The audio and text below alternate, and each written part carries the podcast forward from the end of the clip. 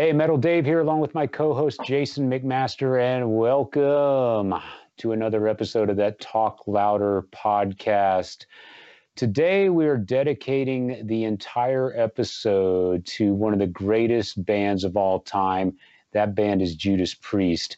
And uh, we're going to do this every once in a while where we're going to just dedicate a show to a artist or a band that is so awesome that has made such an impact on me and Jason, on rock and roll in general, on heavy metal in general, that they deserve their the entire show. And Judas Priest certainly qualifies as one of those bands. Uh, we'll get to all things Judas Priest in just a minute, but first, bring in Jason and uh, tell me what's going on with you. You got anything happening this week?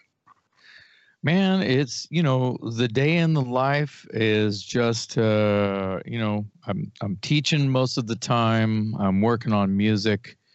Um, you know when I'm not teaching and uh, and or I'm doing this.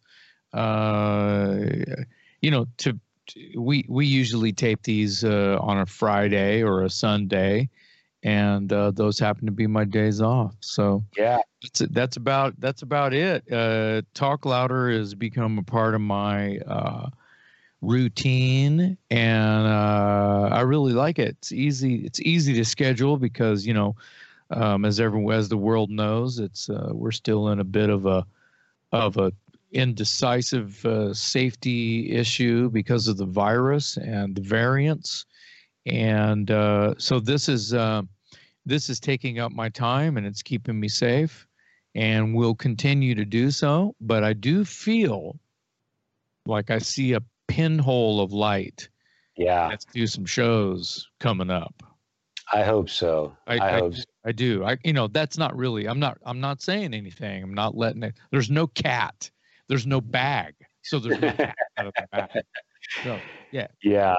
Well, hopefully, we're about to turn the corner on this because I'm ready for some live music myself. Uh, in the meantime, though, uh, like you, I uh, spend my time uh, gearing up for Talk Louder. I love it, it's fun. Um, I'm still listening to music uh, when I'm uh, during my downtime. I was listening, I revisited a, a, a Ramones record the other night, Mondo Bizarro. It came out in 1992.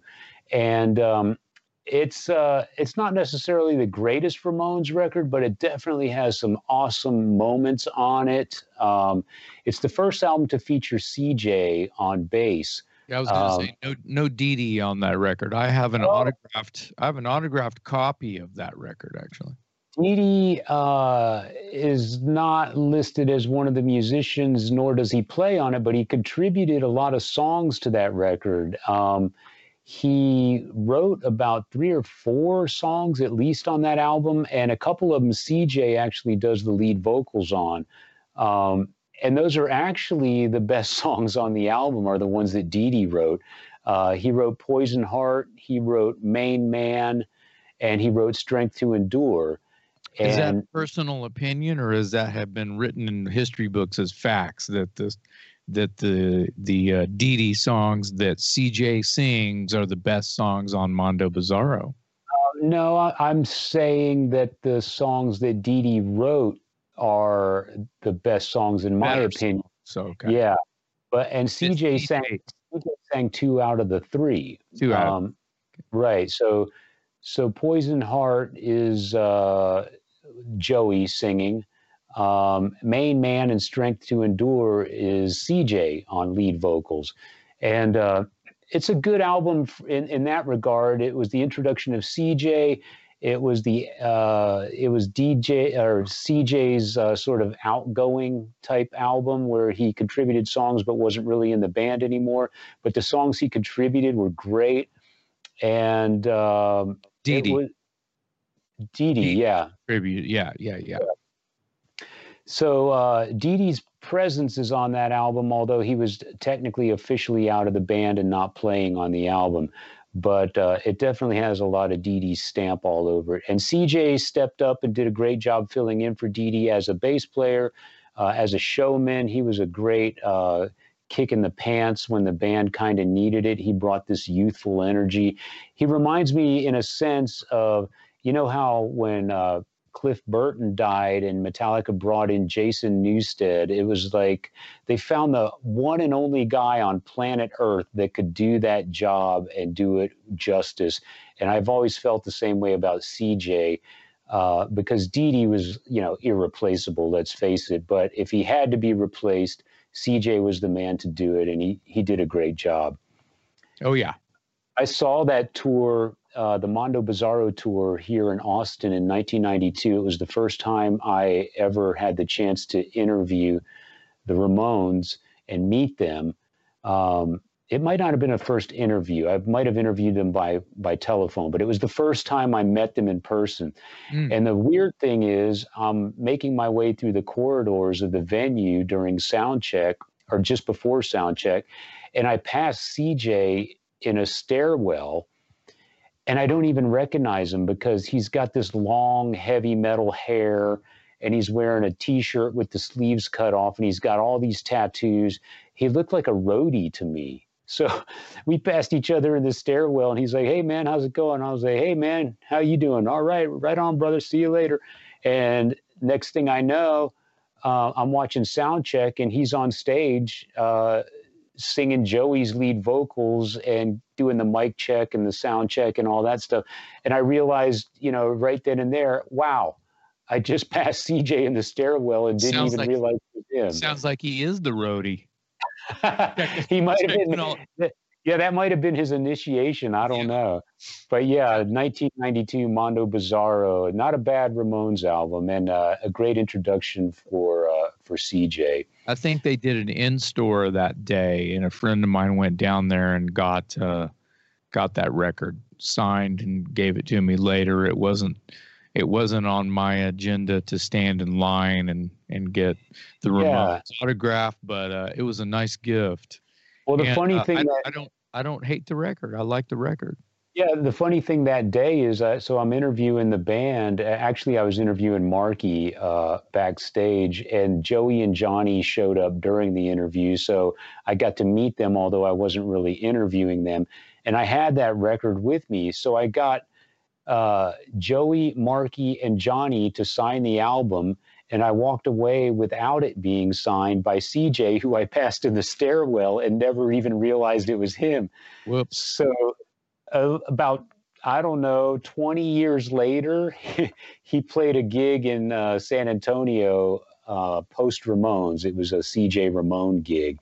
And I took that vinyl and I told him the story. And and uh, I finally got it signed by the you know he finally added the missing signature many many years later. yeah, that so, happens. So, that happens sometimes, and when you're a bit of a collector or a fan or something. Sorry, my reverb came on. Uh, or you're a fan or something, and then you know you're missing that one signature, and like you were stand you were there and you just whoops right yeah yeah you got caught up in something else it's interesting Exactly. Well, I wasn't used. You know, he was new to the band, and he was wearing cut off sleeves, and he had a bunch of tattoos. You know, I'm I'm used to seeing the Ramones in black leather jackets and bowl cuts. You know, and this guy looked like uh, a biker that just stepped off a Harley. You know, and uh, so I, I totally totally spaced on him in the stairwell, but he made good for it. Made good on it 20 years later. So.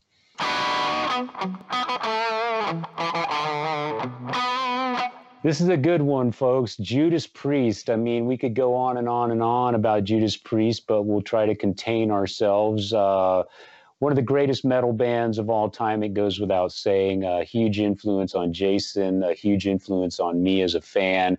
A great catalog. Uh, they basically sort of, in in many ways, defined the genre. Um, but Jason, we'll start with you. Uh, what was your first uh, discovery of Judas Priest? When were you first made aware of their existence? Was it an album? Was it a concert? Tell me. I'm I'm not gonna lie. There's a lot of uh, there's a lot of things about it that I in, in my my story and my sort of relationship with Judas Priest that uh, would pay off a little bit later. Um, but my younger brother Randy uh, is the one who turned me on to Judas Priest. Now, I think that he heard about it from some neighborhood friends um, whose older brothers had turned them on to Judas Priest. and uh, he Randy brought home Unleashed in the East. So Oh. that was you know 78 or something right? 77 78 so they had already been, the band had already been around and had you know three or four records out by that time. I think hellbent was brand new. Yeah. uh stained class no i'm sorry stained class yeah hellbent was brand new stained class i think before hellbent for leather if i'm not right on that Yeah, think so. discography timeline. Okay. The um the interesting thing about that is that you know i was still high on kiss. Yep. and uh, right around the same time acdc and judas priest come into view via my younger brother randy. And so he was bringing this stuff home. He goes you're going to love this. I'm just going to tell you you're going to love this is pretty much was the calling card there. And he was right. Um, so completely obsessed with Unleashed in the East. I think I listened to it every day that summer and continued um, to just worship. Um, in the meantime, I, I it's that whole thing about you know I went backwards. I think I got Sad Wings of Destiny. I got uh, Hellbent for Leather. I got just anything and everything Judas Priest that I could get my hands on.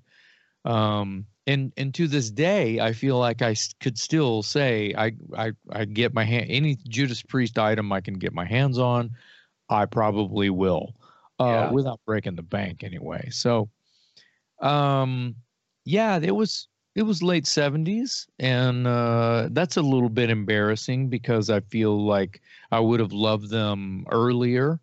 And uh, another uh, sort of uh, thing I feel guilty about is they always came through Texas.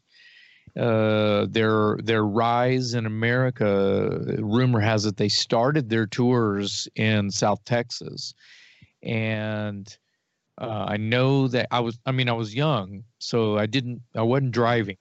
You know, it would have been a thing where. Uh, um, you know, I would have needed a ride maybe with an older brother or something like that. But uh, I missed them.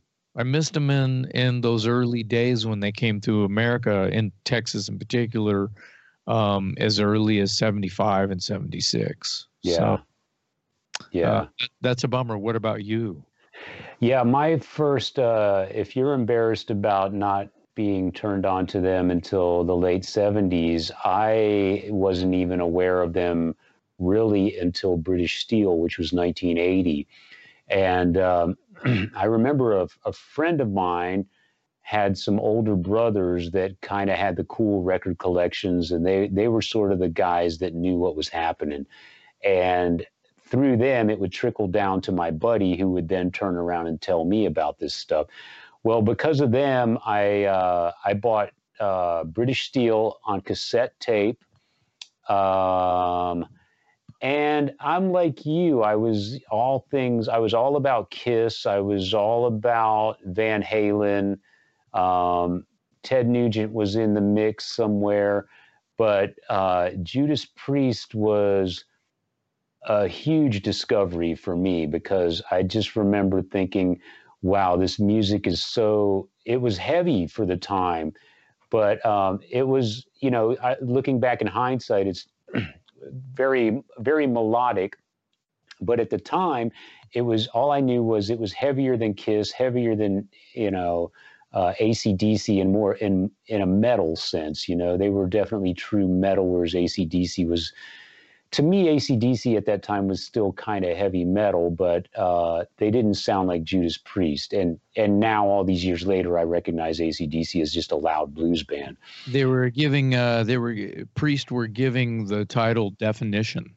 Yeah, exactly, exactly. And they wore it proudly, you know. Of course, by British Steel, they're wearing the the leather and studs and all that stuff.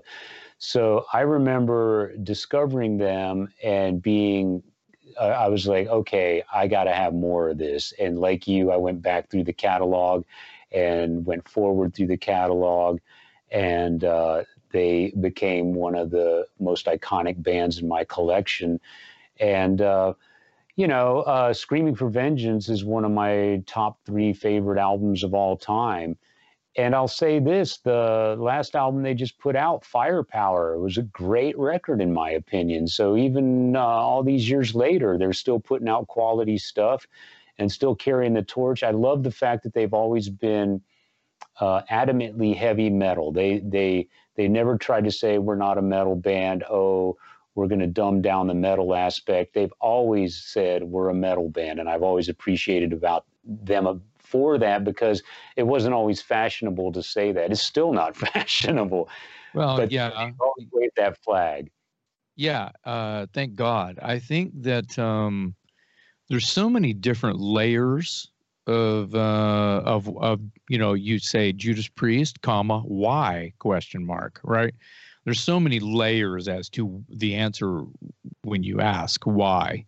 Um, the um, interesting thing is about you know the definition of heavy metal is is you know you open up the book and it you look up heavy metal and there's a picture of fucking Judas Priest right there. Yeah. The uh, the interesting thing to me is is you know when you think about where they're from, um, they call it the Black Country because of all of the steel mills and uh, government housing and things like that. Uh, all those guys grew up in uh, in government housing situations more than silver spoon situations. Definitely. And um, I think that that plays part into the sound that they would eventually create. Yeah. Uh, inadvertently, only because they were searching for something, just like any young, frustrated person. Um, yeah. Find, you know, is trying to figure it out. Um, I'm still reading Halford's book, and it's it's colorful in many ways. And one of the ways it's pertaining to what we're talking about here is the fact that um, you know they they went to school. You know they they they had things they were interested in. Um, obviously, it was music, and I think that music was a way for them to escape um, you know some some some disposition some situational things yeah. and and uh, gave them some artistic uh, meaning uh, yeah. the one thing that that uh, in the Halford book is how it's how uh, how I'll I'll speak for Halford because he's not really he, he does talk about the other members quite a bit of course but man, he was fucked up. he was getting wasted, dude. He yeah. loved to drink. Yeah. And um, I think that it's not something that I ever thought about, like ever. Yeah. And I'm, it's in the 70s, and I'm a young person who's barely 12, 13, 14 years old listening to what now I know to be as heavy metal because, you know, back then I'm not calling Kiss heavy metal. I'm not calling ACDC heavy metal, but this, by the time Hellbent for Leather, even Stained Class, when I heard Exciter, I was like, this is heavy metal. Yeah. The lyrics, the lyrics are heavy metal. You know, the, the, the, the content here is uh, looking towards something that's uh, you sort of over the top in in a lot of different ways, uh, image image wise. Yeah. Uh, and I think that they're they're part of that whole thing. You know, different than I mean, you know, you could say the same thing about and from the same from Birmingham, England. You know, the same thing as Black Sabbath. I was going to bring that up. Yeah, and the lyrics that that Geezer was writing and that Ozzy was writing were more doom and yeah. Uh, you know, they're writing about the uh, PTSD from the, the soldiers in Nam coming back and the wars and things like that. So yeah. it's it's uh, that's very heavy metal topic, but but even at that point when uh, Sabbath even had few records out, even Zeppelin Zeppelin was more of like uh, the beginnings of like what Dio would come to write about, whereas a lot of J.R. Tolkien and yeah, know, breathing dragons and chalices and and the Shire and things like that. Fantastical. But, yeah, still yeah. still very heavy metal. Yeah. Um, it's funny that you mentioned Halford. Uh, you know, uh, being um, being a big drinker because I interviewed him. Uh, I've interviewed him a number of times, but I remember talking to him one time, and he said, "So jealous." I have to in, interrupt you. I'm so jealous that you've gotten to converse with him.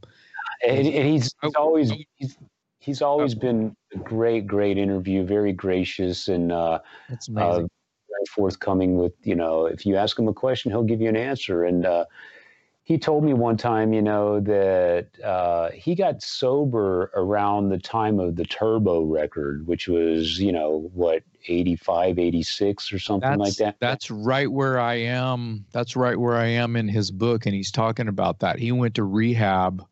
Right yeah. And, and actually tried to commit suicide.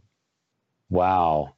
Yeah. He, I mean, he told me, you know, that he would, you know, he, by the time he went on stage at night, he'd already drank a case of beer and he'd have another 12 pack sitting on the side of the stage that he was drinking during the show.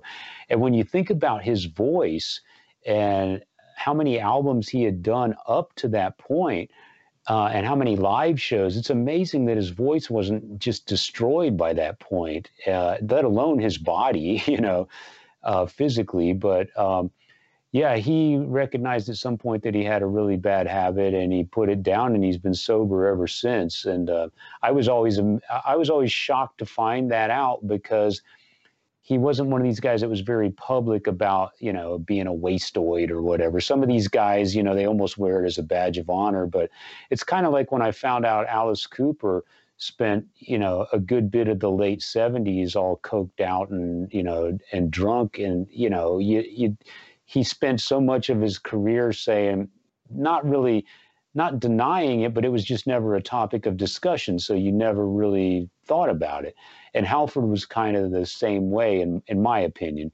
But to, for him to have done as much classic work as he did under those circumstances for as long as he did was pretty remarkable. And then hats off to him for recognizing his situation and and deciding to do something about it. And he's still kicking to this day. Yeah, alcohol wasn't his only vice. So right, he was he was, he was coked out as well. Yeah. Which is yeah. another thing that'll just destroy your voice, I would oh, imagine. Yeah. Oh so, yeah. Yeah, I can not I can only imagine the just per, there's a lot of personal pain, you know, and he was really trying to, he was just trying to figure stuff out, you know. yeah. I mean? He's in a weird, yeah. weird position in a kick-ass rock and roll band. Ultimately, yeah. Uh, the the the records, you know, the story of Judas Priest is not really any different than any other band that we know and love that has the the awards, if you will. Um, Rockarola. They didn't make any really any money. The first tour was a flop. Uh, they they they didn't have any definition yet as to what it was. They just were writing the best songs that they could write. Uh, they had just put the band together, so to speak. Uh, yeah they were all in different working bands and they were all teenagers. So when you think about that, they're not any different than anybody I know that has been playing music since they were 13, 14, 15, such as I have. Um, some honorable mentions uh, Halford was once in a band called Lord Lucifer. Awesome. yeah, that's what I thought. And, uh, and Glenn Tipton was in a band called the Flying Hat Band. Not and so like, I would no, not not so awesome. And yeah, uh, but you know, it all had to come from somewhere, and I think that Halford's introduction, uh, I, I to to the Judas Priest, uh, to the priesthood, to to, yeah. to to coin a phrase, to, to borrow a phrase from Halford's book, uh, was through his sister Susan, who was dating Ian and ended up they get they got married. I don't yeah. think the marriage lasted very long, but but they they got married, so they were actually related by marriage for a while. People should know that Halford wasn't the original singer. There was a uh, guy named yeah. Al Al Atkins or something yeah. like that. Yeah, yeah, they were, and there might have even been another singer before that. But there's some old promo photos. There's some old interesting artifacts that anyone can find um, about old Judas Priest, uh, you know, I don't know if they actually wrote or recorded any. They could it could have been just covers. Maybe they had some original material and no one would know it. If there Wow. is some material out there, it'd be fun to, to listen to. But I'm sure it's pretty rickety sounding. You know, Yeah.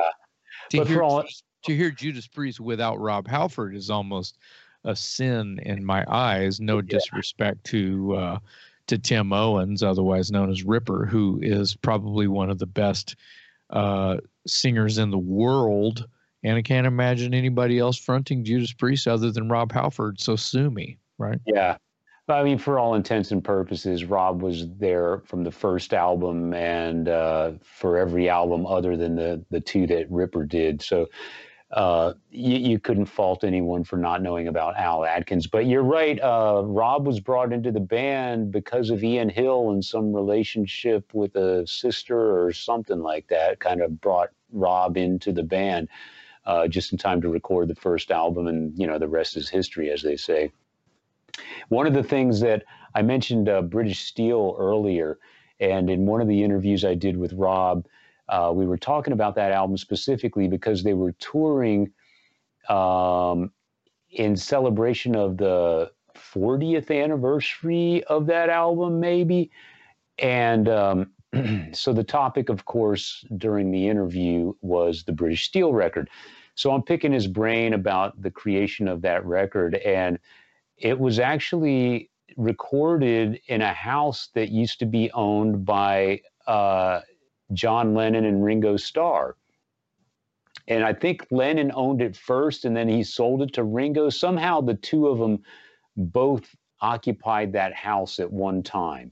Okay. John and Yoko lived there for a while. Yeah. Yeah, so John- maybe it was Ringo's house and just lived there for a while or, or something like that. Yeah. but that's where uh, British Steel was recorded. And um, so he was telling me about the making of that album. And back in those days, you didn't have samples and stuff. So in the song um, Breaking the Law, where you hear the glass smashing and the police sirens going, um, he told me that back in those days, because you had no samples and you couldn't just pull this up on a computer, you actually had to create or record or both your own sound effects. So they would, you know, drink a, they would drink beer out of a bottle and then they would, you know, stack up enough beer bottles, empty beer bottles, and throw them against the wall to get the smashing glass effect. And so the smashing glass that you hear in Breaking the Law is actual beer bottles being smashed up against a concrete wall at Ringo Starr's house. Right. and then another thing, uh, the same album, British Steel, the song Metal Gods, where you hear that marching noise, this that's actually a drawer full of silverware Right. that belonged to Ringo Starr that they were sort of shaking and jostling around to get the silverware to sort of rattle against you know each other and that's the noise you hear in the intro and the outro of the song Metal Gods. It's Ringo Starr's silverware. I always thought that was cool because I've listened to that album since I was a kid, and I would have never known that if I wasn't talking to Rob Halford himself, and he's giving me this inside information. So I thought those were cool little footnotes about a great album. Yeah, the um there's another one on there. They Rob is famous for the the bull whip and it might be on Metal Gods as well. There there's like a crack of a whip sound. And uh, it might even be on that line marching in the streets, marching in the streets. Might even Yeah. something like that. Yeah, And what that is is is actually ended up being a guitar cable, just like completely just whipped on the uh, pool table on the billiards table. yeah, And yeah. that's a, you know under that green felt, it's it's a hard marble surface, Like, right? yeah. So so it's it's it's probably was pretty wicked loud and they have i can just see microphones point, all pointing down on the cutlery while he's shaking the cutlery and on the Yeah. microphones point all right mic up the pool table you know what i mean We're yeah, gonna- yeah. so we're gonna we're gonna destroy the pool table with this guitar cable um, but i Yeah. think he tried over and over and over to get a, a good bull whip crack and it just didn't it, the mic it wasn't loud enough he couldn't get it to to sound right. Also, I think they were all living there in that house while they were recording. Yeah, I think And- so. There's a part in, in Rob's book where um, Glenn is downstairs trying out some amps, and Rob's upstairs trying to sleep, and he comes down in his you know in his robe and says, "Hey man, what? I'm trying to sleep." And is like, I mean, the the hours were probably all jacked up anyway because they were probably he was probably sleeping in the day. Who knows? Um, but but yeah, I mean, I think that the all of those are are super famous like lore, right? It's like those are the stories you want to hear uh, about the records that you love that you just didn't know, and it's it's uh, I feel like that these are things that people, well, that metalheads are going to be talking around, uh, you know, the fire story, telling stories around the fire for years to come. Well, for me, it's about for me, it's like I'll be able to that, but I know dudes our age are doing it right now. Yeah, and, and it's like now that I know those things, I'll never be able to listen to those songs the same way. You know, every time I hear Metal Gods, I think about rattling silverware, and every time I hear those beer bottles smashing, I'm thinking Rob Halford is probably on his 25th beer that night, and they're still throwing him against the wall, trying to get just the right smashing sound. You know, Right. and uh, people just take it for granted in this day and age. If you need a smashing glass sound you punch it up on the on your computer and there you have it. But uh, back then you had to create your own uh, your your own sound effects and by whatever means necessary i guess. So when was uh, what was your first judas priest concert? I I uh, am once again I'm guilty of eh, I just feel like I, I it was just way too late, but it was probably around the time you saw them, and that would have been uh, 82 or 83 uh, on Screaming for Vengeance. ah, okay i didn't see him till defenders of the faith so you Okay, got me So that was that was right after. I'll, I'll only beat you by a year, year and a half. Uh, I I was at that as well. We've talked about that that screaming tour uh, many times on the show. Uh, Great White was the support act. the defenders tour Oh, that was Defenders. So no. Uh, so it would have been um, Heaven. The band Heaven was the support act when they came through Texas on uh, Screaming for Vengeance tour. i want to say Krokus was on that bill too was Krokus Yeah, not not when I saw him. It was only a two band bill, and it was it was Heaven and uh, Priest at You Frank see him- Erwin Center in Austin, Texas. on austin okay Uh, I was uh, I've been in Austin since '80, so Okay. So yeah, so your first Judas Priest show was Screaming for Vengeance. Mine was Defenders of the Faith.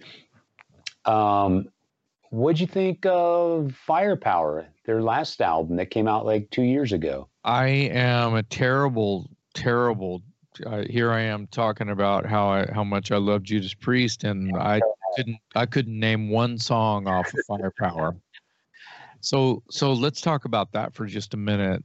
I mean, am I a terrible? Am I a poser? Am I lame? Am I am I fired from the from the the fandom of Priest? Am I? I, I, I don't I don't really think so because uh, Oh, there would be no me without Judas Priest and especially Rob Halford because uh, you know much like Freddie Mercury and Steven Tyler and Bon Scott and Brian Johnson and and John Bush and Alice Cooper and you know those are my big those are my influences yeah.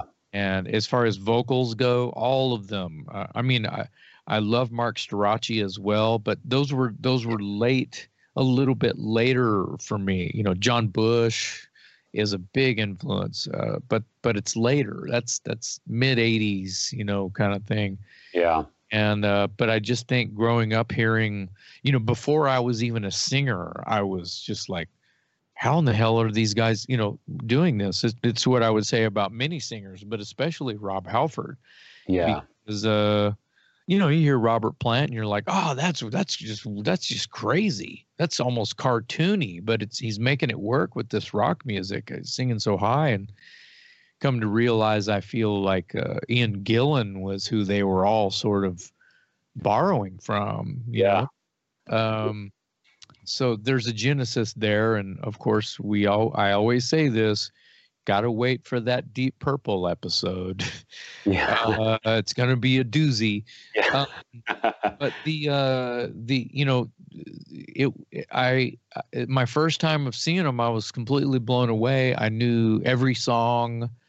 Um, you know, there wasn't a song that they played that I hadn't heard and and didn't didn't love already. Of course, that was when you think about uh, this is kind of an interesting sort of side note here is so in 83 82 83 they had barely been a band for 10 years. Yeah.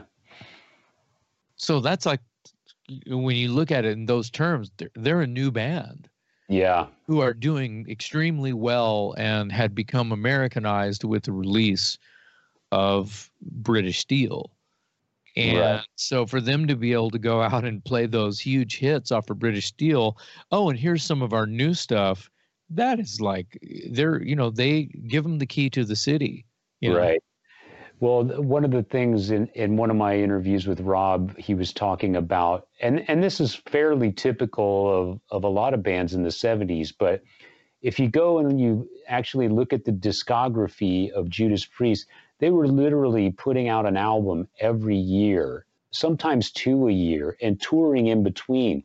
So he was talking about, you know, what a grind that was. And if you stop and think about it, that's a lot to ask of any human being to just be constantly churning out product and being on a bus and living out of a hotel and getting in a studio and trying to write either on the road or you probably are writing mostly on the road because you're never off the road. And so if you take the first 10 years of Judas Priest, I mean, it was nonstop balls to the wall. For, working hard, working hard, extremely hard. Yeah. Yeah. yeah.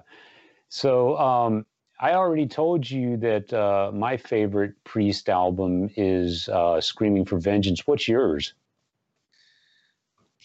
I hate it when you do that, Dave. I only do it because listeners want to know. No, I know that, and it's the reason we have a show. So the, you know, you can only pick one. it it totally sucks because there are moments on so many records that I just can't live without that sure. become my DNA. But this is this is messed up for me to say sometimes, but it's unleashed in the East because it reads like a greatest hits of the formidable beginnings. Yeah. That were so staple. Those songs are staple. Yeah. Every song on there is is a is Judas effing priest. Yeah. And without those songs there would be no screaming. Without yeah. songs there would be no painkiller. Um I think that you know to talk about um, the records that don't stick out to me as uh, their greatest moments without them sounding like my opinions. I like to hear what the band says about them, and the only go to I have is Confess, you know, Rob's book. Yeah. You mentioned earlier during the Turbo you know the year they were making that record and and the struggles that Rob was having um personal life and just with him just being wasted um you know I think by the time they were on tour he was okay. You know he was happy. Yeah. And, uh, but during the like the making they were making you know they recorded a bunch of that at the at the record plant which I've recorded at which I didn't realize until the book and didn't read the fine print hard enough or just didn't recall. Yeah. But I thought that was cool. I had a moment, you know, reading Rob's book where a record plant, I, I know the record plant, you know, yeah. hey, I, I, I'm, I'm cool, you know, yeah. uh, but, but it was just one of those cool things, uh, realization. And, um, you know, uh, I don't like Turbo Lover. I don't like the record. I don't know what else to say other than if it be those digitized MIDI guitars that sound like keyboards. I don't Yeah. know if it's the songwriting, but it's easier for me to be honest about not digging Turbo after hearing Rob spill the beans in the book about how his l- lyrics, he cringes when he reads the lyrics or thinks about the lyrics for that record Yeah. he wasn't very happy. He didn't have his in, the early years. He had this trusty old thesaurus that he carried around with him, and he used it to make to write. You know, you said it. They were making so many records during that short amount of time yeah. always had that thesaurus with him, and that was like his. He was a priest reading of the Bible. That was his Bible because he was he read the title "Hellbent for Leather" right out of that thesaurus, and he was like, "Hey, Glenn, check this out, Hellbent for Leather. What do you think of that?" Says it's a it's in this thesaurus just as one. It's like this is helping me just be me. It's helping create Judas Priest yeah. thesaurus during Great Turbo. album title. During- that album in America or elsewhere was called Killing Machine, correct? Right but you know it there's there's trial and tribulation and and do's and don'ts and whys and why nots in the book that talk about that uh, those arguments as well Yeah. the th- he didn't have his thesaurus is my point on turbo so turbo's not turbo is is not a winner for me ram it down is not a winner for me Yeah, I can honestly say I've never even heard Ram It Down. Um, uh, but I suspect that I'm not missing much. That might be terrible to say. But um, I, I, can we say that that might be Scott Travis's first record with them? uh, I thought Painkiller was, but I could be wrong. No, no way. No, I think it's Ram It Down. Okay, maybe it's Ram It Down. Um, but see, there you go. That I just proved my own point. I don't Yeah. know that album well enough to even be able to tell you that There's because some- Yeah, I there's some, after Turbo. yeah, yeah. Okay, so you're Yeah. a little bit, a little. It's a little. The, there's some gray there. Yeah, there's some gray there because by the time Turbo came out, I was kind of disappointed. I, I was I was very disappointed to be quite honest, and I really kind of, you know, and as a young as a younger kid, you're real quick to jump on the next thing that comes along. That's why that's why if I look at my life and I go from Kiss to Van Halen to ACDC to Iron Maiden to Judas Priest to Metallica, I always think of those as blocks of time. But if I actually think about it as an adult, those time periods were really only windows of maybe three to four years each. That's how quick things go.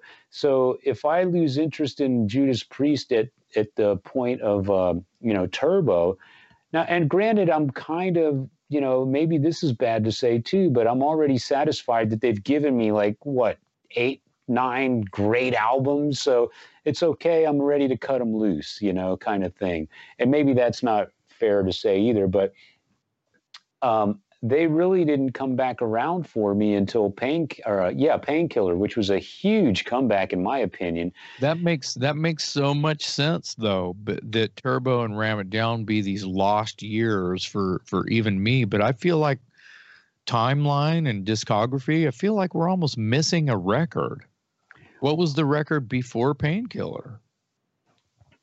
before what oh before Painkiller. painkiller oh geez See what I'm saying? Yeah there's that that everything after uh turbo is just a gray area for me i get lost in the Well, fall I think I don't I don't think that we're missing a record. I think it's Turbo, then I think it's uh Ram It Down, and then I think it's that you know they they took a they took a little bit of time, not much, uh to get Painkiller going. yeah and someone will let us know if we're skipping something i'm sure Oh, But- yeah, But happen. let's talk about Painkiller because what a what a roaring comeback after some a couple of you know basically disappointing records. as, um, as long as we get to talk about some of the records that we didn't really elaborate on. Oh yeah, sure. Okay. I just uh, I thought Painkiller was a great not only a return to form, but I loved the fact that um, Rob and the guys I don't know, and it might say in, in the book, you're, you're the one reading the book, but um, I, I feel like they felt like they had something to prove because in that gray area between Turbo and Ram It Down, you know, all of a sudden, Metallica and Anthrax and Slayer and Megadeth are starting to take hold. So it's like if you're going to compete in the metal realm, you now have to compete with these bands that are faster, harder, louder. And Judas Priest came back and answered the call. I thought uh, Painkiller was a great uh, album at that time, considering the climate, you know, for heavy music. They they didn't come back. It would have been a little odd if they came back with, say, a British Steel or a point of entry, which they could have because they're Judas Priest. But I like the fact that they rose to the occasion and said, "All right, we're going to come back with something that can stand up to the to what is considered heavy music today." And then they took out Megadeth and Testament on that tour. That's balls, man. I thought that was great. Well, um, you know, they they took out Pantera in like uh, 89 or 88. They had Slayer as an as a support act. I saw um, I saw Slayer open for Judas Priest in Los Angeles at I want to say the Forum, and it that was the Ram It Down tour, and I sat next to Slash at the mixing desk Wow. It's crazy, man. And if they took out Slayer on the Ram It Down tour, that's big balls. Well, well, they, they took out Pantera too. So, yeah. You know, yeah. they they did well, they did know, I think Europe they did Europe with with Pantera supporting.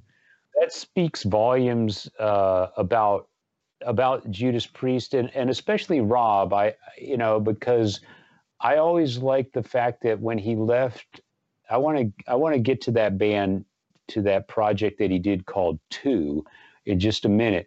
But while we're on the same thread of, uh, you know, kind of stepping up to the plate when when the bands around you are getting heavier than you were, uh, I love the fact that when he came back with Fight, it was just like, oh my god, this guy, you know, it's like Fight was a fierce band, you know, and Rob Halford at that point is a much you know older in age, uh, and he's coming back with some of the heaviest music he's ever done. And I, I always tipped my hat to him because I thought that was great that uh, that he came back with a young, hungry band, and they went out there and you know were ready to compete with the Panteras and the Slayers and stuff I, at that age. I, I feel like it it. Uh you know the the new metal was influencing him right exactly that's enough, my yeah. enough to where when he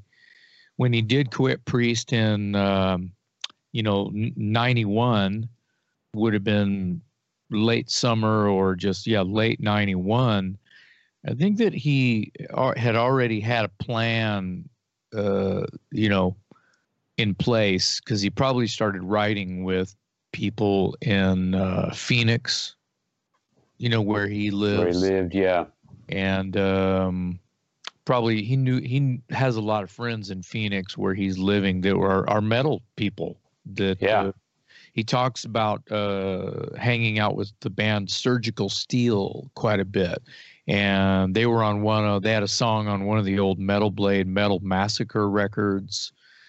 And um, so he he knew anyone who was metal and who was a musician that was uh, that was you know from the same you know genre as him. He was it was easy for him to find them and and uh, respectfully. Yeah. Um, real quick, uh, my fact checker here, just to give you a little bit of a rundown. It's not a complete discography here, but starting from Sin After Sin, which was 77, that's missing Rock-a-Rolla, uh, Sad Wings. Um, here you go. So Sin After Sin is 77, then Stained Class, then uh, Killing Machine, which is Hellbent for Leather, that's 78. British Steel is 80. Point of Entry, 81. Right. Screaming for Vengeance, 82. I knew it was 82. uh, Defenders in '84. So that's that's two years. It's really the first time they took two years to make a record. Yeah, that's first, incredible. First time. Yeah. Uh, yeah. and uh, and they're still uh, not even a 50 you know they still hadn't been around 13 years yet you know right uh defenders 84 turbo is 86 mm-hmm. it just seems early uh, another two years. So 86, 87, 88 is Ram It Down, which makes total sense. And then Painkiller, which is uh, 90, right. technically 90. So we're not missing an album before Painkiller. No, and then and then uh, and then the Jugulator and Demolition were with Ripper, and those are uh, 97 and 2001 which which makes sense so there's a, a little bit of a lull in the priest catalog between 90 and 97 so you know that all of that sounds legit when you know uh, the drama and the history and the and the story of Judas Priest and and a kid from Ohio getting to play Rob Halford for a few years Yeah. what do you know about that project he did called Two? Does the book you know, stories think, about that? I think that he wrote. think that he wrote songs with or collab, you know, collaborated with, and and was and he was slated as producer. Uh, Trent Reznor. Uh, yeah, Trent Reznor, and that record um, has that sort of uh, Reznor apocalyptic new age yet still very uh, you know dark on the side of metal but it's not really metal. Right. Uh, i wouldn't i wouldn't go as far to call it uh, devil disco like when you when i was talking in another episode talking about white zombie um, but it is in, industrialized if you will it has a lot of that uh, it's tinged with things that make you think industrial uh, industrial metal or industrial hard rock or whatever. Uh, you know the new the new sounds that a lot of uh, hard rock was using and getting airplay. I don't think two saw much light of day at all.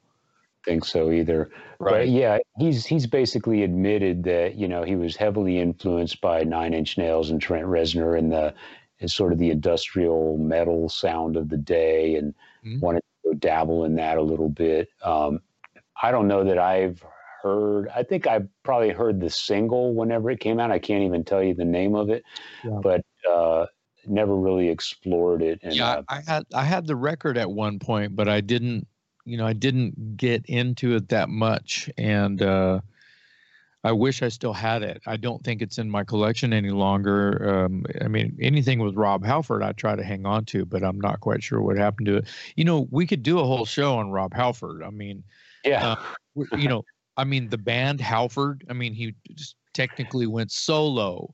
Yeah, yeah, local, great. Local, local favorite uh, Bobby Jarzombek played drums on those Halford records. Yep. So, you know, there's Fight, which had Scott Travis um, there's two records of that, and yeah. there's there's two or th- maybe three Halford records, and a couple, maybe two live Halford records. And I got to say, those are amazing. Yeah, amazing heavy metal records. Yeah, they are. I have. Uh, I have the Halford, the first Halford record, and one of the live ones. Resurrection. Resurrection. There you go. And the second one I think was called Crucible or that something like that. That is correct. I don't have that album. Um, I listened to it a couple of weeks ago. It's so very good. Is it okay? Well, that's a that's a that's a good recommendation coming from you. So, um, yeah, I just always admired the fact that uh, that you know Judas Priest as a band always waved the flag unashamedly for heavy metal, and then when Rob Halford kind of branched out on his own, you know he had that little sort of left turn with two, but when he was doing his own thing, whether it's Fight or the solo band, I mean, he just came back just roaring back to at least what Judas Priest was doing, if not heavier, you know. And I, I think that speaks volumes about his love for metal and. Yeah, and, I don't. I don't I, think it. I don't think it was a contest or something. Like he wanted to get heavier, yeah. and Judas Priest didn't want to get heavy. I mean, that sounds ridiculous. But I just think that um, it was one of those moments that you know maybe there was something else out there I mean, he was floored when he when he heard Pantera. He's talking about it in his book. And so that may have had some kind of influence where you know, the painkiller record even though it arguably painkiller could be their fastest most brutal moment in Priest, you know, uh discography arguably, arguably, yeah. of course. Yeah, I'll buy but you know painkiller is a very rounded out record. There's some great songwriting on there. I think touch of evil has this sort of shout back to something that could have been on hellbent for leather maybe i'm standing alone in a field but i don't think so no. Uh, so there's a lot of sort of like moving around on Painkiller that makes it a Judas Priest record, and not just the fact that Painkiller was like, oh, we got to keep up with Slayer and Pantera and be heavy as shit. Yeah. And it's not necessarily that. But I do think that you're on to something like he went into the clubs with those bands. I yeah. saw back room. I saw Fight at the back room a wow. couple of times. Yeah. I saw Fight uh, open for Metallica. Uh, you were yep. probably there, South Park I Meadows. Was there. I was there. Yeah. Yeah. Uh, that was the one and only time I saw them. Uh, but uh, again, they came out. They were low build on the on the show. I think they, they replaced out. Alice in Chains. Um, they might have. I remember that. That was a weird bill because Candlebox was on the bill. It was Candlebox fight suicidal tendencies and Metallica, if I recall. That was that was so. it. And I just remember Fight came out in the broad daylight, middle of the afternoon. I mean, this is the metal god, Rob Halford, legendary singer for Judas Priest, and he's not afraid to come out in the middle of the afternoon and earn his keep again, you know. And he did it with this band that was just, you know, I mean, they were they were they were fierce, man. They came out, they were hungry, and uh, the, the, they did a great job putting on a, a, great show and just all business. You know, it was says a lot about says a lot about Rob and the ethics and and who he really is. Now, now Judas Priest, when you think about what they mean globally and what they mean when you say other um, when you say ACDC, when you say Scorpions, when you say Iron Maiden, yeah, you have to remember that Judas Priest probably supported ACDC. As a matter of fact, of course they did. They supported ACDC many, many times with Bon Scott. Um, Judas Priest supported. Judas Priest opened for Led Zeppelin I know this. Yes. It's crazy, and that that they only had a couple of records out. You know, they were still a new a new band, but um, you know, literally, uh, Robert Plant was a Judas Priest fan, and contacted them and go, I I want them to open for Zeppelin, and that's just and and Plant and Zeppelin, they're they're Black Country as well. They're from the same, you know, part of England that uh, Sabs and and Priest oh, yeah. are Yeah. yeah. So that's a real. That's a kind of a nod. That's a that's a nod. Yeah, I I uh, I asked Ian Hill that question. I did an interview one time with uh, Ian Hill and uh, Richie Faulkner. They we did the it was the two of them at a show here in Austin, and I was backstage and I was interviewing them, and I asked him, I asked, you know, Richie, of course, wasn't around at that time. Richie might not have even been born at that time. I was gonna, I was gonna say. In fact, in fact, I asked Richie that that that same night when. What do you remember about your first Judas Priest concert? And he said he never even saw him until Ripper was the singer. So right. that was his first. That's how young he is. But um, I asked Ian Hill about the time that Priest opened for Zeppelin. And it turned out that it was one of these situations that was just kind of a happy accident. Like uh, Judas Priest was on tour in America. I think they opened, it was either, it was only one or two shows, and it was in Oakland, California.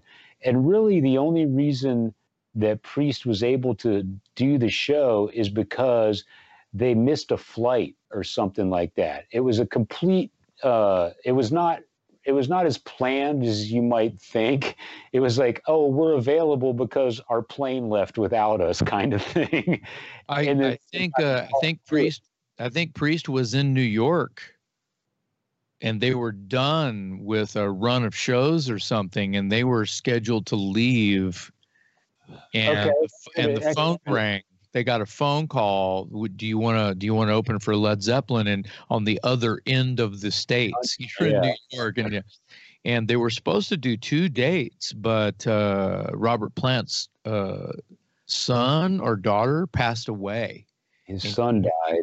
Yeah, and he had to catch a flight uh, I remember talking to Ian Hill about this, and he was saying, you know, what an honor it was and how incredible it was, because Judas Priest at that time was still basically more or less unknown in the in the United States, and it's late seventies. That's yeah, late seventies, yeah. Yeah, they they don't have hits. They're not on the radio, and uh, they're getting to open for Led Zeppelin in a football stadium in in Oakland, California, and I made the joke that they probably sold more merch at that gig than they sold the entire tour in the United States. he said something to the effect that I don't even think they had merch at that time. You know, they probably didn't. They probably didn't. It probably wasn't merchant. Merchandise came later.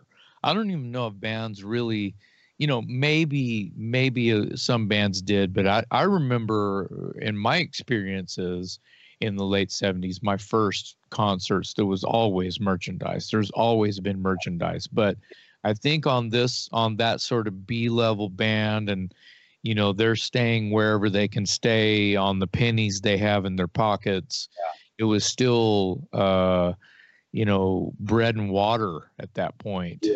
Yeah. Um, so to speak so, so listen, we can't talk about Judas Priest, uh, especially with you, without mentioning the fact that, of course, your band Dangerous Toys did a tour with Judas Priest. so, uh, tell me, did you have any hang time with the members of Judas Priest? I know that you know when you're on tour, people think you're always partying together and hanging out, and I know that's not the case at all. But but was there a moment or two or three where maybe you did get to spend some time with your heroes and Judas Priest because you were tour mates? Well, I love Rob so much. I I would have uh, followed him around like a puppy dog if they would have let me. Yeah.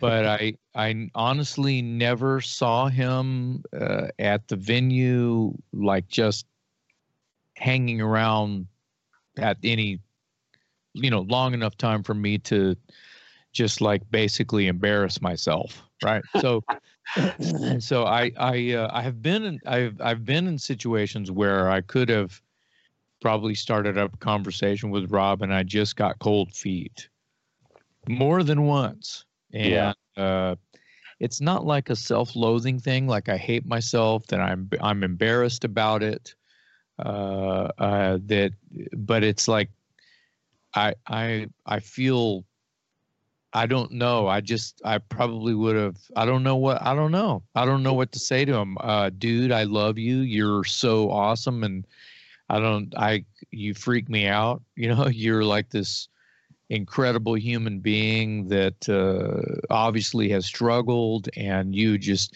have had to recreate your your human vessel you know, to just be comfortable. And uh, now in, in reading his book, I just know more about him now. And it's like, wow, yeah, it's even, he's even a stronger entity than I ever thought. The, um, the, the sort of like a passing moment where, where it was a member of Judas Priest were rare. Uh, there's one moment where I'll, I'll talk about KK Downing um, I'm sitting on the back of the drum riser, and I believe Metal Church. It was Metal Church's drum drum riser because they were on first. Yeah. And we would we would be after metal church and um, anyway so i'm sitting on you know like the drum throne that is right behind my head so i'm sitting on the riser and we're just chilling and it's me and a couple of road crew and we're just hanging out and kk and a couple of other people are just walking by and they stop to chat and so kk is literally like 12 inches from me you know i'm sitting and he's standing just like he's just right here and I'm just like, oh my god, it's KK. I just fanboy. I'm just fanboy. You know, I don't I don't know how to act, man. And and so you know, I'm trying to get some conversation in with with uh, KK, and this is so lame. I asked him for a guitar pick. He, I got one. He had one. He yeah. goes, I think I you're he goes, You're you're lucky that I have one because I don't really carry around picks. I, I'm being he says, I'm telling the truth and he he I still have the pick. Of course, it's framed about 12 feet away from me right now. Uh, and it's it's red. It says Judas Priest in gold. It's embossed and it says KK Downing on it. I don't know what else to tell you, but that was really about it as far as uh, KK goes. Um, there are a couple of other moments that I are braggable. Uh, uh, I'm kind of going backwards here. There was an I don't remember where we were on tour. We did a lot of dates with them. So uh, the tour was called Operation Rock and Roll. Everyone can look it up and sort of school me on on where I was. but uh, uh, there was a night that I had asked uh, Rob's handler, like his guy that he hung around with all the time, and and it may have been his uh, his partner. I don't I don't recall. And I want to say that it might have been, uh, yeah. but anyway, I I approached him, and I feel terrible that I don't remember the guy's name because he was so nice about it, and like I was, I was like, you know, stomping around my dressing room and and cre- just creeping the whole time, hoping what you know that the answer would be yes. But what happened was, is I asked him, I I cornered him, and I asked him, hey, uh, do you think it you know i'll apologize now if this is sounds terrible for me to ask or being too forward here but is it possible for me to like be side stage when rob comes off the state you know in his little area? Because you know he had his own little like space yeah.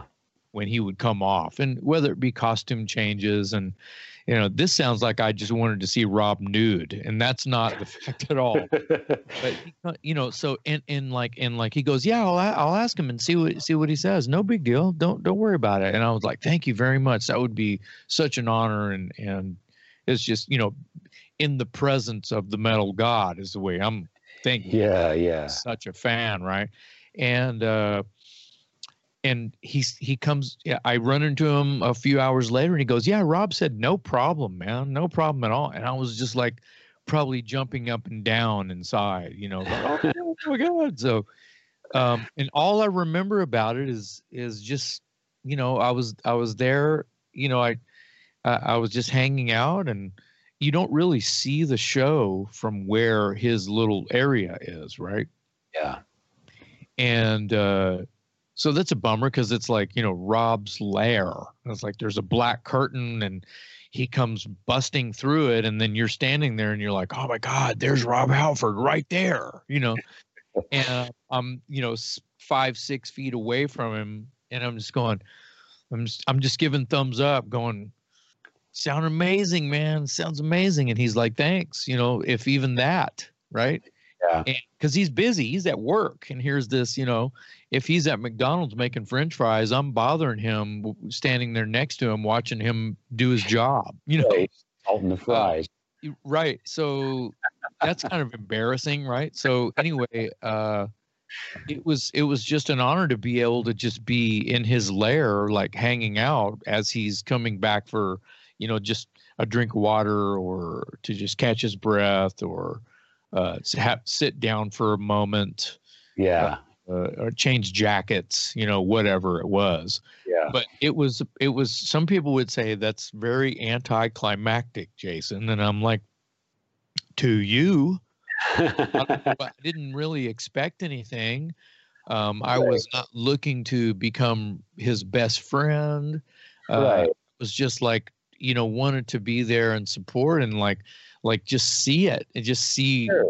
the happenings of what Rob Halford does when he goes back there. Is he still warming up? Is he drinking hot tea? You know what I mean? I'm a singer. I I was on tour with Judas Priest. Damn it! You know, Yeah. Yeah. it was important to me. Uh, well, that, that's, a, that's a glimpse behind the scenes that nobody gets, you know? So, absolutely, so sure. absolutely. Yeah. Sure. I, I, you know, it sounds anticlimactic, but uh, I, I can see myself being excited about that. It's like, wow, this is what he does when he comes off stage. Nobody else gets to see that, even That's if it's something, you know, uneventful. It's still Yeah. a perspective that most people don't get to see. So, It literally is like uh, no one, no one goes in the band. That's not the band's dressing room. yeah, That's not, you know, Glenn Tipton didn't doesn't go in there. That's Yeah. Rob's lair. That's Rob's lair. So yeah, uh, his assistant and him, you know, his assistant's just hanging out, and I'm hanging out, and you know, all of a s- here he comes. You know, it's like, oh wow. So I think that I waited, you know, the length of a couple more songs, and he came back uh, one more time, and then I was like, okay, I, I feel like I'm in the way now. You know, yeah, so uh, didn't want to burn out my welcome there, and that's that's really it. Um, there was a couple of press days pre-tour, right? So I'm in Los Angeles. I'll try to make this quick because I know I've been talking for a long time. no, but this is, a, I know where you're going with this, and this is a good story. So I tell- was I was me and Mark Geary were in Los Angeles doing some press days for Operation Rock and Roll. We were I have some photos. We were to it was it was at the Whisky. Um it's you know, I'm on the Whisky stage. It's me and Mark, uh, Riki Rachtman, Alice Cooper, and Rob Halford. Where members of Metal Church and Motorhead were, who knows, but they didn't show up. right. Uh, so, you know, it probably was a travel thing. I think Lemmy was, you know, he lives there, so I don't know why he didn't. I don't know why he didn't show up. You know, but it was in the morning. That's probably why, right there. Uh, and so anyway, I'm I'm I'm on the Whisky stage. Me and Mark with Riki Rachtman, Rob Halford, and Alice Cooper. By God damn it! Yeah. So uh, I think that that is a shining moment in my life. Uh, but it gets better. Uh, we are doing some photo opportunities, and since uh, the name of the tour was sort of a spin-off or a takeoff on uh, Operation Desert Storm was Correct. happening at the time, Yes. this the summer of '91. So uh, there are tanks and jeeps and think maybe one tank and one jeep and me and mark were riding on the roll bars of the jeep uh, and behind the tank right and alice and rob are in the tank and they're popping their heads out and there's you know chicken chicken there's photos and people video and in the whole street you know traffic's pulled over and these tanks going down the middle of sunset you know and it was crazy. Somebody uh, i guess the press agents right for the tour or for judas priest was like hey why don't you get you know you're you're one of the other singers. Why don't you get up there with alice and rob? You know yell the three singers you know be up there. And i was like oh my god. Right? And before i could even react and like start crying like a little kid I was on that tank and I was sitting up there and there's a photograph that I have framed and it's Alice and Rob and me. And in that, if when I look at that photograph, I think the same thing every time I look at it. And what's it's what's going through my head. What's going through your head there, Jason? Try to be cool. Try to be cool. Try to look cool. Try to look cool. I'm try to look cool. You're riding on a tank down Sunset with Yeah. your idols. yeah. And not many people. If Lemmy would have been there, I could have died the next day a happy man. So Yeah. No, I've seen the photo, and that's uh, that, that's an amazing memory and a, and a great story. uh, I I know that's got to be a proud moment in your in your life and your career because I know how much you love Rob Halford and Alice Cooper, and to be like squashed between the two of them in a tank rolling down Sunset Boulevard, that's pretty badass. Uh, it's, kind of a, it's kind of an unbelievable story. It sounds made up. It's not made up. Yeah, I was lucky. So there was there's one more thing. We were i was i was to go to a studio nearby. I wish i remembered the name of it. This is almost like a dream because i was only there about 30 minutes maybe maybe maybe closer to an hour but it was me and rob and we're in this studio and he's he's he he's going first. He's in the the the recording booth and there's you know he's reading these you know radio station ids he's doing station ids that we're going to play where they're going to play this ID. Hi, this is Rob Halford from Judas Priest and da da da da da, and we're yeah. Phoenix and you know, and then they play a Priest song. Well, they were going to do the same with my tags as well. So I'm literally in there watching Rob do this, and then he leaves, and it's like now I'm going and do mine. It was once again anticlimactic. the fact that I was there in a studio with Rob Halford, uh, just going in right after him to do the same uh, radio station IDs was a pretty big deal to me. It, it sounds it, it was it was work. You know, it was, yeah. kind of, it was this is a little bit about what you have to do. You know, when you're promoting a tour and things like that. But I was it wasn't work to me. Yeah, at all. So no, that's awesome. That's that's amazing.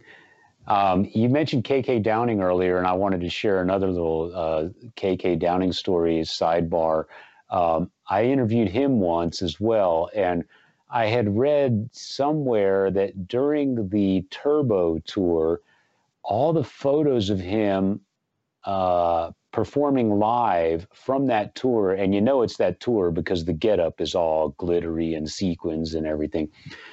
Uh, he's wearing sunglasses in all the uh, the photos, and typically, you know, you look back at the photos of Judas Priest on stage, you don't often see KK wearing sunglasses all the time.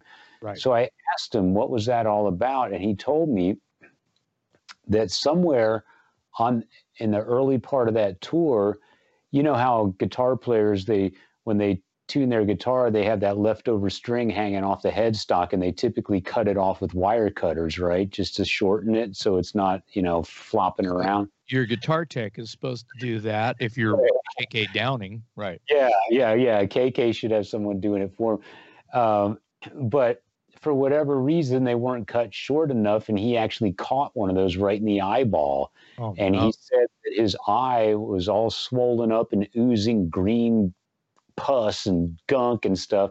And so the reason that he wore those sunglasses throughout the turbo tours because he had the gnarliest eye infection or whatever because he stabbed himself in the eye with a guitar string that wasn't cut short enough. Oh, and so man. I always thought was kind of an interesting thing because if you if you notice any photos of him from that time frame, he's almost always wearing sunglasses on stage. That's that's a that's a serious uh, fan lore campfire story there. Yeah. Uh, KK has a book. KK wrote a book. Heavy duty. Heavy duty. Uh, do you have that? Not. We need to get that. Yeah. And yeah, we talk should. about talk about Judas Priest for another ten hours. Yeah. finish Rob's book and you finish that one, or we can. I'll let you borrow this, and you let me borrow Heavy Duty, and we'll do this again.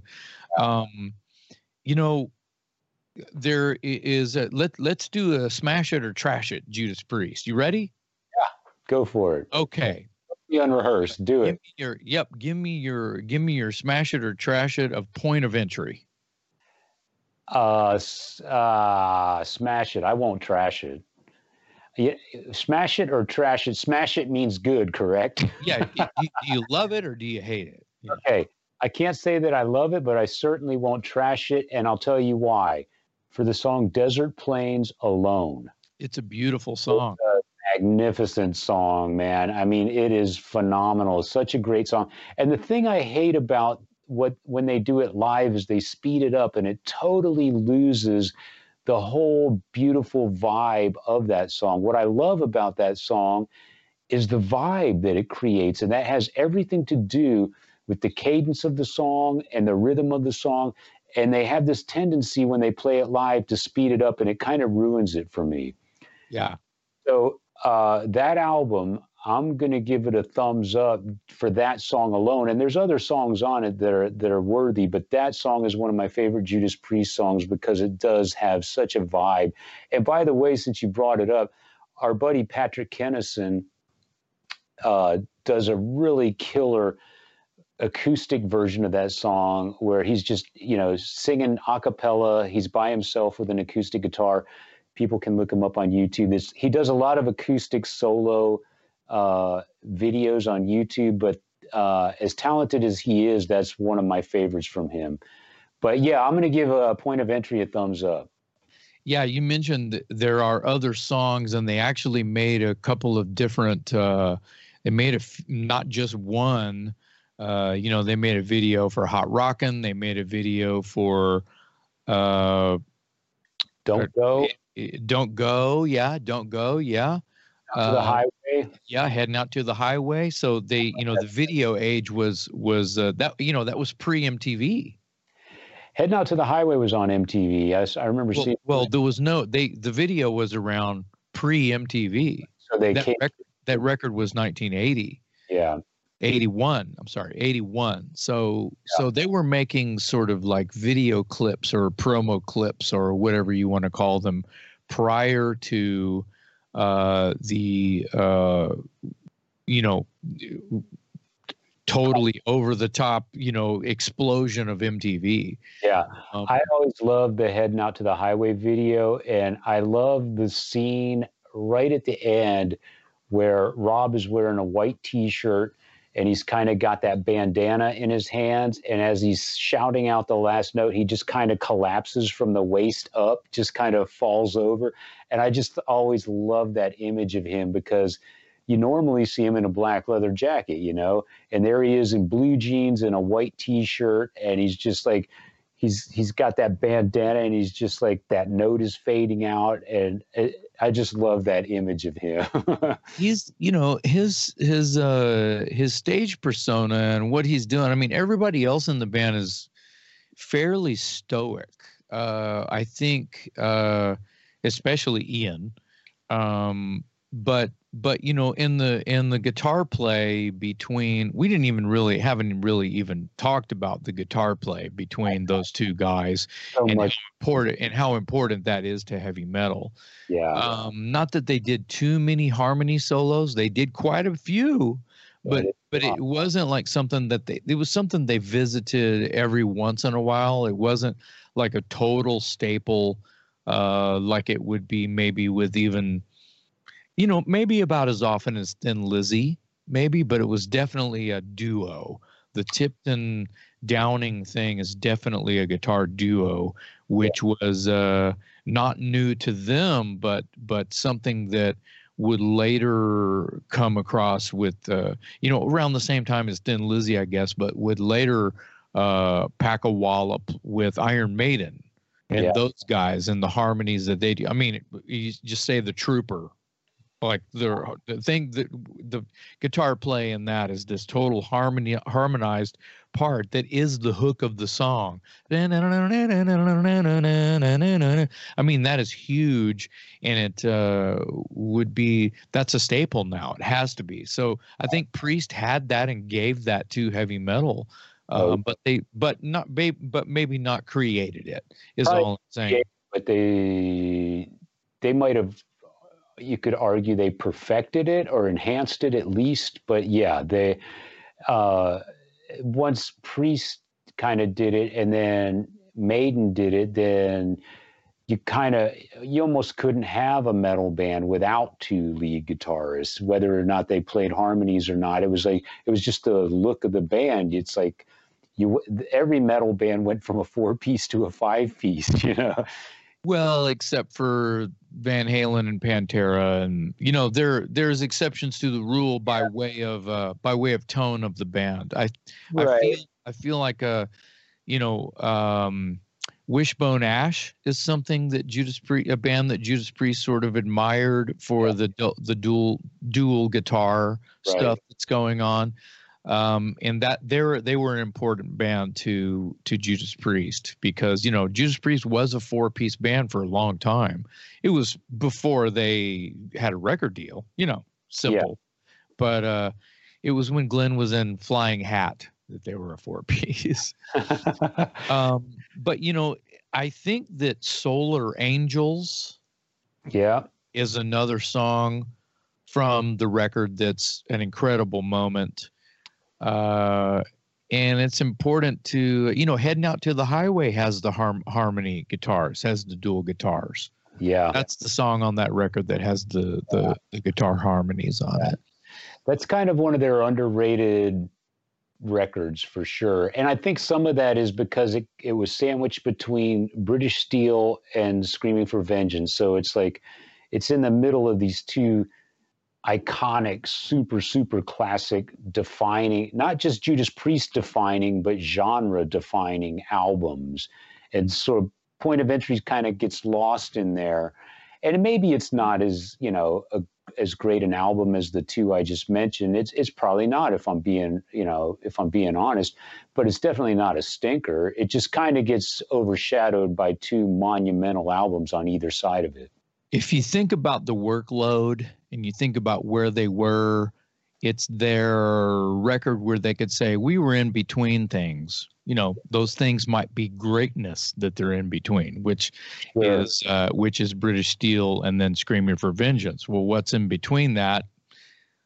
It's it's had it's uh you know it's point of entry. Yeah yeah. And uh you know i think that they recorded that in the bahamas. I think they recorded quite a few things in the bahamas and they were just going crazy they were drinking and partying and taking boats out. They were going fishing. Can you imagine Judas Priest guys going fishing? They they went fishing. Yeah, I um, think they were. I think they were making uh, turbo in the Bahamas too, and they were trying to go fishing. They there's he talks about they uh, the the guy who rented the boat says don't go over there because you're going to hit the coral and it'll break my propellers. And they were like, yeah, yeah, whatever. And they went right over there and broke the propellers immediately. And they had to pay for it. so they said, send the bill to my manager. Well, whatever, whatever it was. Yeah. They, uh, you know, but it was, you know, they were, I think that they were just, you know, they had to discover the, the great moments. I don't think that they were always there uh, and just so easy to come by. But you know, Rob swears by the thesaurus, and he always gives credit to Glenn and KK, and saying that they always delivered great material. Uh, he he does say he wishes Turbo. Uh, he thinks he fell short on that because of his personal stuff uh, yeah. was getting in the way of that being a great record, and he and uh, he's you know the he says that he loves the music, but he just blew it on his side of things on that record. You know, yeah. like I said a minute ago, we could we could talk about Judas Priest uh, and you know what they mean to us and just what they mean to music. Um, and it's very very important. I feel like uh, there would be no Metallica without Judas Priest. Oh, that's enough. I feel yeah. like there would be no Iron Maiden without Judas Priest, and we yeah. can just stop right there. Yeah, and that yeah, exactly right. yeah, yeah. We we all all of us fans of heavy music owe them a huge, huge uh, debt of gratitude that we could never repay, and uh, so many bands would say the same thing. And uh, you know, we started off this show by saying we could go on and on and on about Judas Priest, and we could. But I think we need to wrap this one up and uh, maybe revisit the subject at another time because Judas Priest is, uh, there's a lot of stories to be told. And maybe when you finish that book, you'll have even more uh, side notes to share. And if we ever read the KK book, uh, we, we might have even more information. So, uh, great topic. I knew it would be. I mean, how can you go wrong with Judas Priest? We could talk for hours, but uh, let's move into our final segment for this episode Shot of Rock and Roll. We all know that you're a you know, a hard rock, heavy metal guy, but we also know that you're a songwriter and a fan of all types of music, and your your ears are pretty wide open to uh, a variety of different sounds and, and music as long as it's good at the end of the day, right? So I wanted to ask, what concert have you gone to that people would be surprised to know you attended? Something outside of the hard rock and heavy metal realm. I can't think of one off the top of my head. I can't. Even, okay. I can't even think of one off the top of my head. I I saw. Uh, I went and saw a uh, like a radio sponsored you know radio station brought a bunch of bands it was like a you know all the bands flew in and played this uh promotional type of uh shows a bunch of different kinds of bands and it was in the it was in the it might have been 2000 so you know it's 20 years 21 years ago or something might have been that long ago. Yeah. And it could i don't know i don't think it was in 99 i'm going to say 2000 maybe 2001 uh, anyway I was a, I am a big fan of that very first Kings of Leon record. Ah. And uh, I can't even remember the the title of the record. I'm gonna blow it. It's like something like uh of man or manhood or something like that. Yeah. Stories of man and manhood or something like that. Something anyway, it, it's not that's not, not important. Is I was obsessed with that record. I, I, it was stuck in my CD player for months, yeah. and it just sounded like a, a dirty old rock and roll record. It was recorded that way. It sounded that way. Uh, the image of the band I had in my head was they were they're all sons and cousins of a Pentecostal preacher in like Tennessee or Arkansas or something like that. Right. And so it, it that even made it more sort of punk rock to me that it was these like uh inconspicuous rock and roll kids, you know. Unlikely unlikely rockers, yeah. Yeah, and uh, they were like came out of nowhere, you know, to me and uh, the songs the songs could have been like a spawn of like Rolling Stones meet Lynyrd Skynyrd or something like that. You know, it was just really weird. Yeah. Uh, the hit was Molly's Chambers. Ah, yes. And uh, I didn't hear it on the radio. I was working in a record store at the time. And uh, you know we would throw all the promos into this giant cd rack and spin it around and whatever came out would come out. So i discovered a lot of cool stuff that way. And um, man you know one of those songs came on. I was like and it kept coming on you know different song every time you know and i was like because it was on a mix right i'd hear you know some hip hop crap, and then I'd hear Kings of Leon, and then I'd hear s- some nu metal band that I didn't cr- give a crap about because it was just like, what the hell is that? And and then another Kings of Leon. I was like, man, what what is that? And I'd go dig it out, see what it was. Every time I was, you know, stop and listen like a confused dog. What what is that? You know, it was that damn Kings of Leon record. Yeah. So so they came to town on one of those radio you know, festival. 101X is the, you know, 101X is this alternative rock station in Austin, you know. And uh, they were putting on this big thing, and there was a bunch of bands on there. I don't remember who who was on there, but Kings of Leon was on there, and that's all I cared about. Yeah. Is I went and saw Kings of Leon one time at Stubbs Barbecue. It was packed. It was during the day, right? It was just a big thing they were having. Yep and they were they only played like 30 minutes and i don't think that they they looked like they just got off the plane yeah they it, they looked like hell when they walked out uh, i don't think they were playing on their equipment yeah uh, and they just came out and played like half their record basically they just had the one record and they sounded like uh, they sounded like a punk rock band. They, to me, they I mean they were playing their songs, but these they were kids and they were hungry and they were dirty and it meant something to me. And and no one else in really in the audience, maybe like 20 out of like 800 even gave a shit. People were facing the other way and looking the other way and just kind of having a conversation in the audience, you know, because it was outdoor, right? Right. I was beeline. My was my eyeballs were glued to the stage, and I just thought they were great. And then the re- the new record came out a year later, or six, seven, eight months later, after they kind of started to, you know, gain some footprint, and I was uninterested. I was, yeah.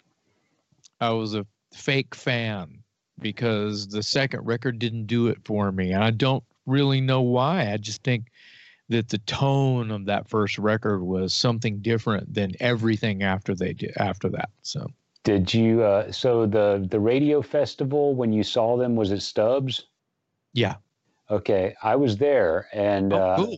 I remember uh me and Kim, my wife, were in we were in the the dressing room, if you will, at Stubbs with the band, um, either after, before they went on stage or after they came off stage. I think it was after because they were all sweaty and they were with, with Kings of Leon.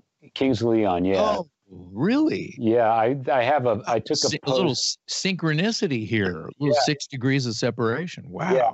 I have. Uh, I had they had there was a poster on the wall that was a really nice high quality poster, real slick, full color glossy. And I took it off the wall and they all signed it. And I have it here somewhere in my box of stuff somewhere. But uh, I remember you actually turned me on to Kings of Leon when you worked at that record store because I remember going to visit you at that record store and you were like, dude, you got to hear this. And we went outside to your van and you popped in the CD, and I was like, oh yeah, this this is cool stuff.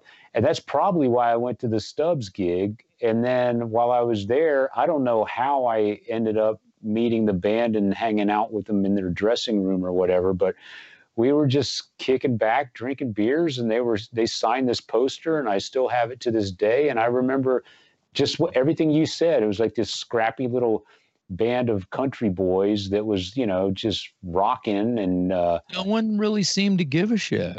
Yeah, not then. Yeah, a couple years later, they were like opening for U2 and stuff. Yeah, yeah exactly. yeah, kind of crazy, man. Yeah, no, that, that's a good good story. Yeah, Kings of Leon. I remember you being excited about them, and uh, you turned me on to them, and I understood. Sweet. Okay, what do you? Here's my shot of rock and roll for you. Fairly random. When I say this is kind of a smash it or trash it, I guess. When I say Motorhead Overnight Sensation, do you know anything about that record? I have it. Um, I do know about it. Um, it's not one of the ones that's in heavy rotation, but I'll tell you right off the bat, I don't think there's such a thing as a Motorhead record that I would trash. right, right. That is, I, that's why I kind of set it up to be that way. I have there a signed, I have a signed copy of that record, and I and I'm with you. I I probably can't name uh, a song or two off of it. You know? One of the interesting things about that record is it's one of the few Motorhead album covers that actually features the band on the cover. That's right. As you know, uh, Ace of Spades, of course, being one of the other ones, but as you know, most of their uh, album covers feature the artwork of Joe Petagno. And the band realizes they're not the most photogenic bunch, so they don't uh, necessarily fight for the camera to be on the uh, the album cover but uh, yeah, I, I, have that album. It, I, I, I don't listen to it all the time, but um, I can't think of a single Motorhead record that just leaves me so disappointed that I'll you know just say I could trash it. So right, I didn't, I didn't, I didn't think you were gonna trash it, but I was just gonna, you know, it's smash it or trash it is that sort of radio DJ talk for. Yeah hey man what do you think about this record? You know so. You know who does love that record uh, if i'm not mistaken is marty from lower class brats. I oh well he he could tell us all about it then.